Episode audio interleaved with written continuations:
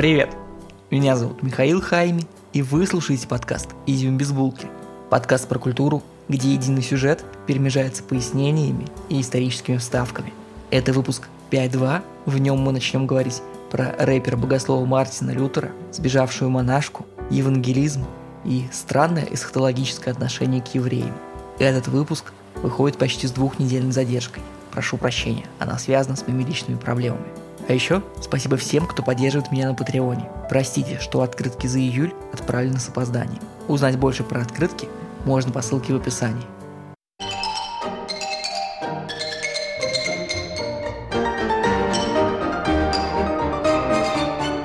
Прошлый выпуск был посвящен Иоганну Гутенбергу, хипстеру и серийному предпринимателю-неудачнику, который не дожил до Инстаграма, хотя, конечно, он бы точно записался на марафон «Раскрой свой финансовый потенциал за 4 недели». Гутенберг придумал печатный станок с подвижными литерами, так, что можно было быстро собирать страницу за страницей. Гутенберг посеял, а все вокруг пожали. Печатный пресс – это очень сексуальная штука и очень технологичная. Он позволяет удешевить в разы книги и некоторые документы, которые составляются по предзаполненным формам. Ну, например, это Библия и индульгенция, два религиозных текста.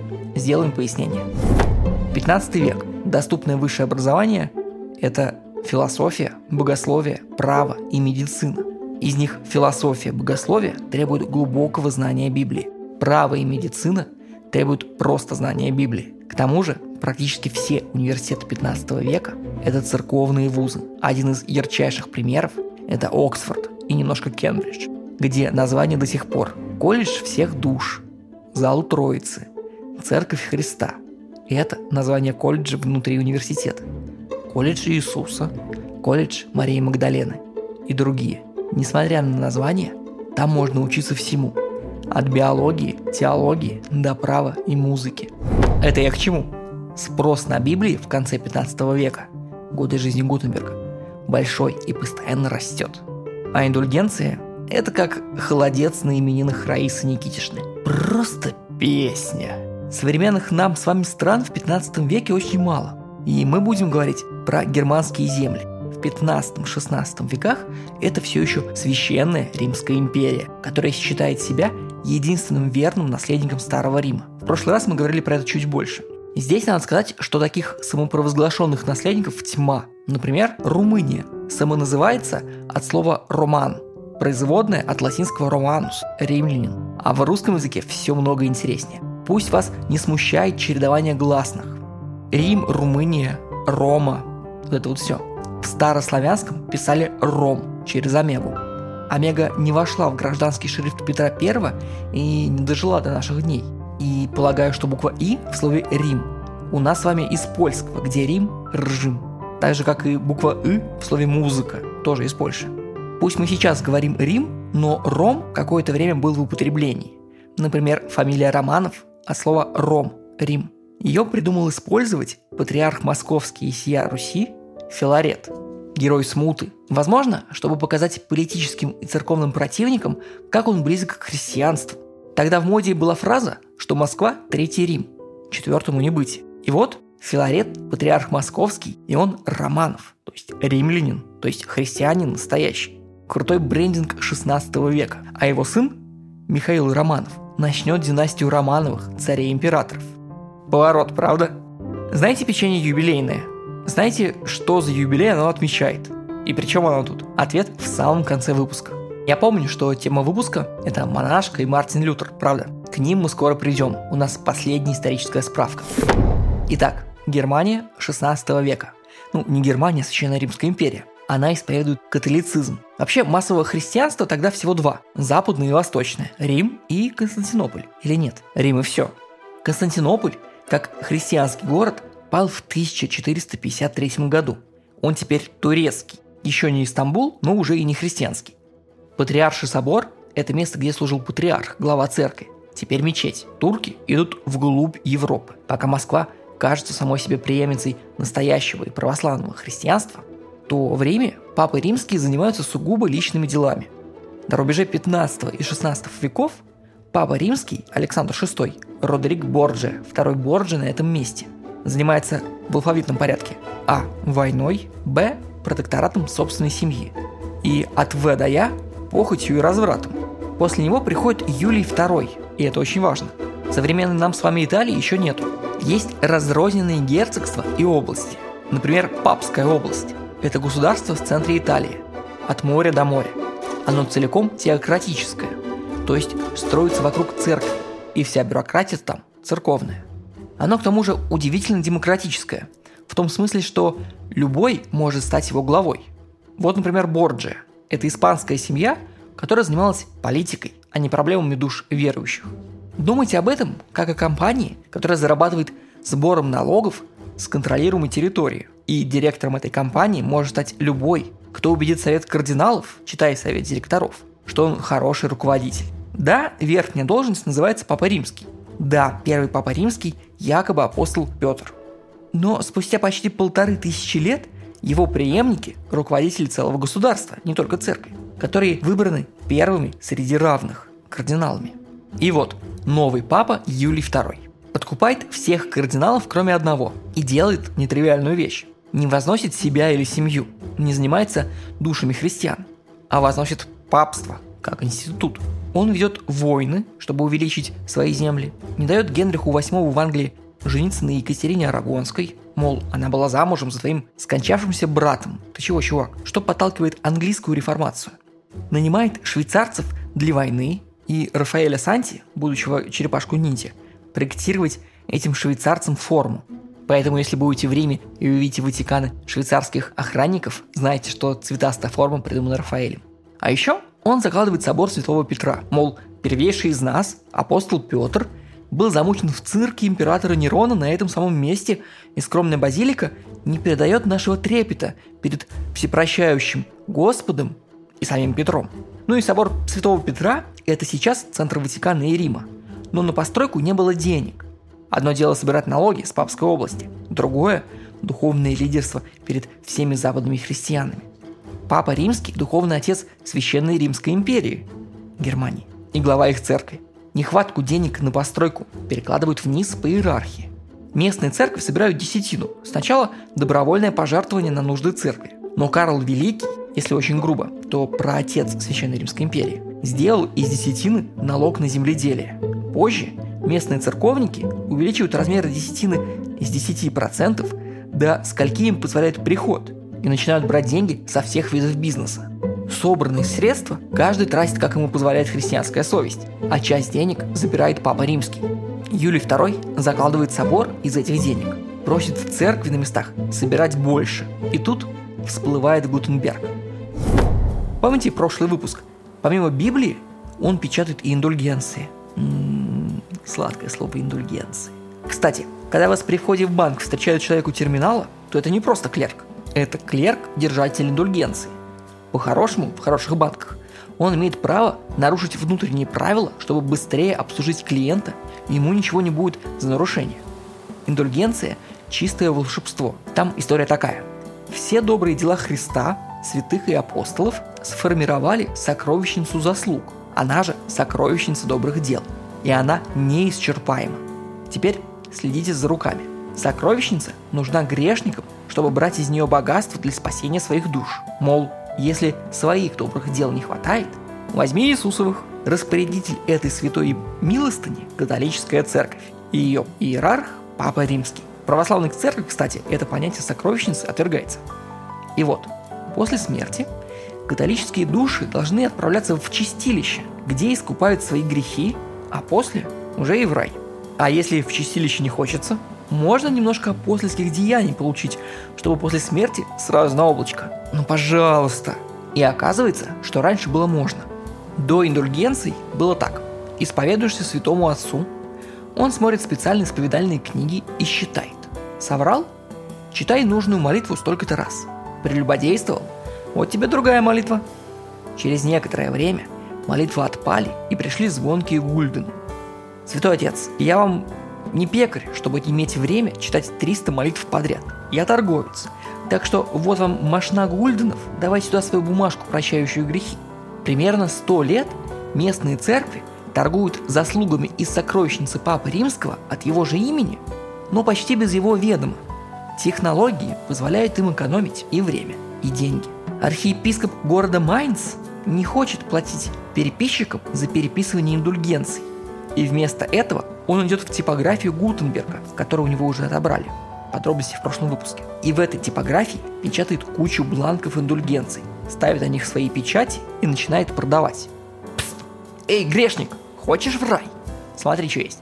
Ты мне гульдены и свое имя, а я тебе бумажку, по которой апостол Петр тебя сразу в рай пустит. Сначала индульгенции покупают зажиточные горожане, но вскоре выходит индульгенция 3G, SE и модели на андроиде. И вообще индульгенцию теперь можно купить усопшему. Мол, бабка моя, конечно, мерзкая скотина была, но вторая индульгенция со скидкой, чего бы и не взять ей. Все носятся с индульгенциями, как с манной небесной. Pun intended. Но тут приходит он, человек, задисевший самого Папу Римского, перевернувший игру, Эмином христианского мира, Мартин Лютер. Его лысины и свети, грехи Вик, Крестос Хэви, есть вомит на его рясе, мам спагетти. Простите, вернемся в реальность. Если кролик и первый белый нигер, то Мартин аж пятый реформатор. Про первых четырех в следующий раз. Он, конечно, на знамени реформации, но, честно говоря, парню просто повезло быть громким. Наконец, поговорим про него. Лютер такой большой и важный, что я не знаю, с какой стороны к нему подойти. Такие популярные вещи, как слух, что тезисы он прибил на дверь Виттенбергского собора. Брехня. Он их, скорее всего, отправил почтой. И фраза «на том стою и не могу иначе, да поможет мне Бог. Аминь» приписана ему биографами. Но почти неизвестно, что, например, он после того, как сам перевел Библию на немецкий для своих служений, предлагал каждому переводить Библию для своего прихода самому и по-своему. А еще он был женат на беглой монахине, а сам жил в монашеской строгости, вот, и я придумал. Начнем с эсхатологии. Это вообще мое любимое слово. Означает ощущение скорого конца света.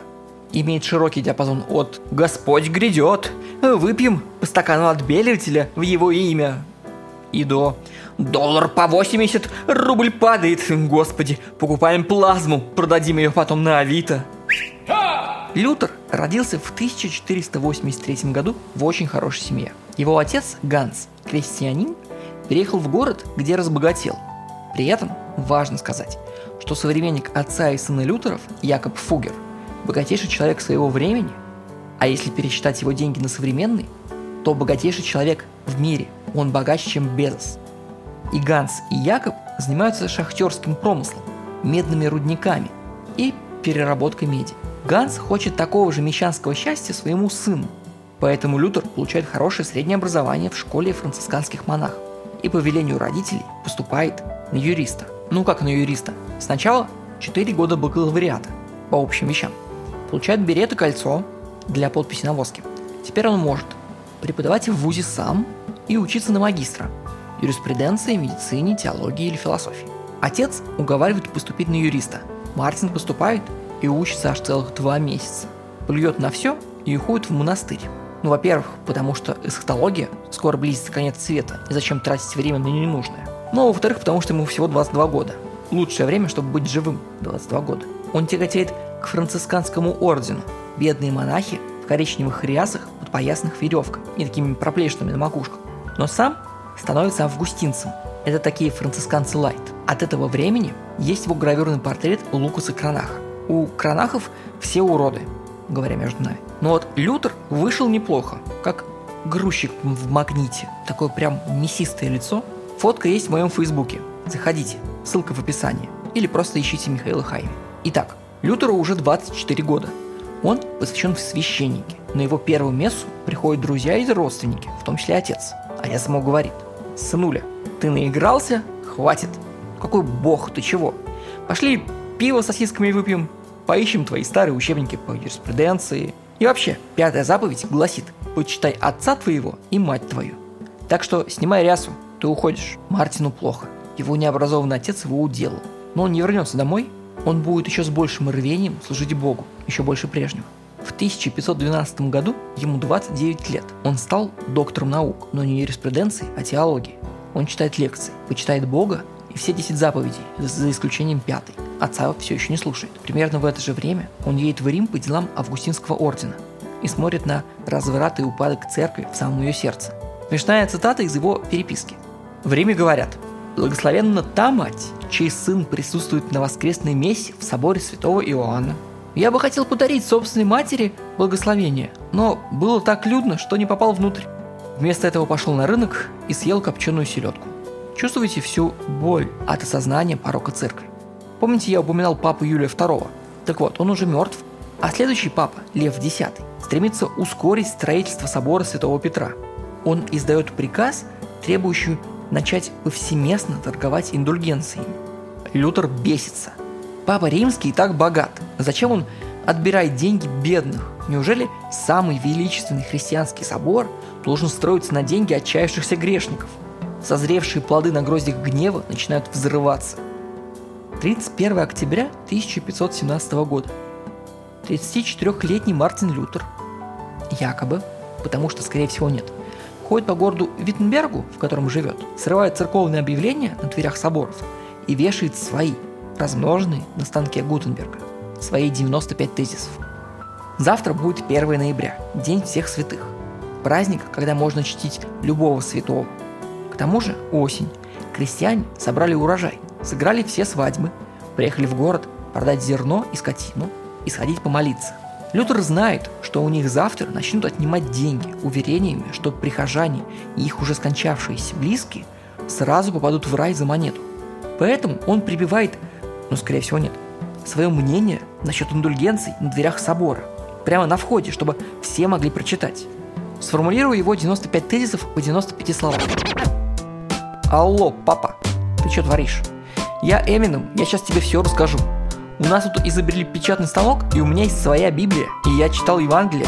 Ну, там про Христа, ты в курсе. Вот Иисус говорит, что покаявшись единожды перед крещением, ты носишь в себе покаяние, пока в Царствие Небесное не войдешь. А тут ты своим сокровищницей. Наверное, тебя попутали. Ты же глава церкви. Почему бы тебе всем все сразу не простить и не отпустить? А торговать из сокровищницы на собор негоже. Ахаха, что ты мне сделаешь? Я в другом городе. Замат, извини, уложился в 95 слов. Мартин подумал, что в ответ на это к нему придут на академические дебаты друзья-теологи. Но вместо этого он начал революцию. Всем прихожанам понравилось, что он написал. Но папа опешил, чтобы какой-то монах-августинец, наверное, слишком ленивый, чтобы быть францисканцем, увещевал меня, что я не прав. Да я, да я. Лютеру предлагают публично извиниться. Он отказывается. Тогда проводят дебаты Лютер против защитников папы, которые заканчиваются ничем. Тогда папа пишет высочайший закон, папскую буллу, который требует Мартина отказаться от 41 из его 95 тезисов. Или его от церкви отлучат. Или отлучат. Не суть. Лютер сжигает письмо папы и стартует реформацию, а за ней и свою церковь. На что это похоже? Ну, представьте, что Навальный и Путин спорят в Твиттере. Последний аргумент каждой стороны, чтобы другая сторона отказалась от своих слов, ну потому что. И через 60 дней после ссоры сторона Навального просто перестает платить налоги и организовывает свою страну. Лютера отлучают от лона церкви. Он перечитывает Евангелие и видит, что там нет ни слова про запрет жениться. Более того, брак – это дар Божий. И в его версии христианства все могут жениться. Поэтому он, изгнанный псевдомонах 42 лет, женится на беглой монахине 26 лет. Там про нее вообще жара, но про нее будет только уже в следующий раз, простите. Обещаю, что будет. Но просто сюда она уже не влезает. Лютер все устраивает в его жизни, но он живет всю жизнь по эсхатологическом страхе, что вот-вот небо упадет на землю и случится страшный суд. И это не беспочвенно. Он родился через 30 лет после захвата Константинополя турками-мусульманами. При его жизни турки доходят до Вены. Это часть его тогдашней родины. И ему страшно. Поэтому в годину трудную он понимает, что терять уже нечего. И нужно служить Христу по-настоящему. После этого ему уже не страшно за себя, он пустил Христа в свое сердце. Но все люди вокруг, как же они? Помните самого богатого немца Якоба Фугера, который, как отец Мартина, занимается медью? Он личный банкир императора Карла V и приводит его к власти. Карл вызывает Мартина в Вормс на Рейхстаг, чтобы раз навсегда разобраться с точки зрения Мартина. Карл поддерживает пап и критикует Лютера, но за Лютером большое количество местных христианских церквей – Карл критикует Лютера, на что он отвечает. Папы римские и все эти церковные митинги противоречат друг другу и лишь нужны для политических дрязг. Евангелие очень простое. Я поступаю по совести. Врать не могу и вообще. Скоро страшный суд. Давайте все покаемся. Хочется успеть вославить Господа правильно. Аминь. После чего Мартина осудили как еретика. На сегодня остановимся на этом. А про протестантскую церковь и беглых монахинь будет в следующий раз. Как и обещал, печенье юбилейное выпустили в 1913 году на фабрике француза Адольфа Сиу в Москве. Печенье праздновало юбилей 300-летия династии русских царей Романовых. После революции печенье выпускали на той же фабрике, которую назвали «Большевик». Переплавлять формочки с надписью «Юбилейные» было очень дорого, поэтому в Советском Союзе печенье все еще праздновало романовский юбилей. На сегодня все. Поддержите подкаст на Патреоне, а я обнимаю вас своим занудством и ставлю вам Иоганна Себастьяна Баха. Пока!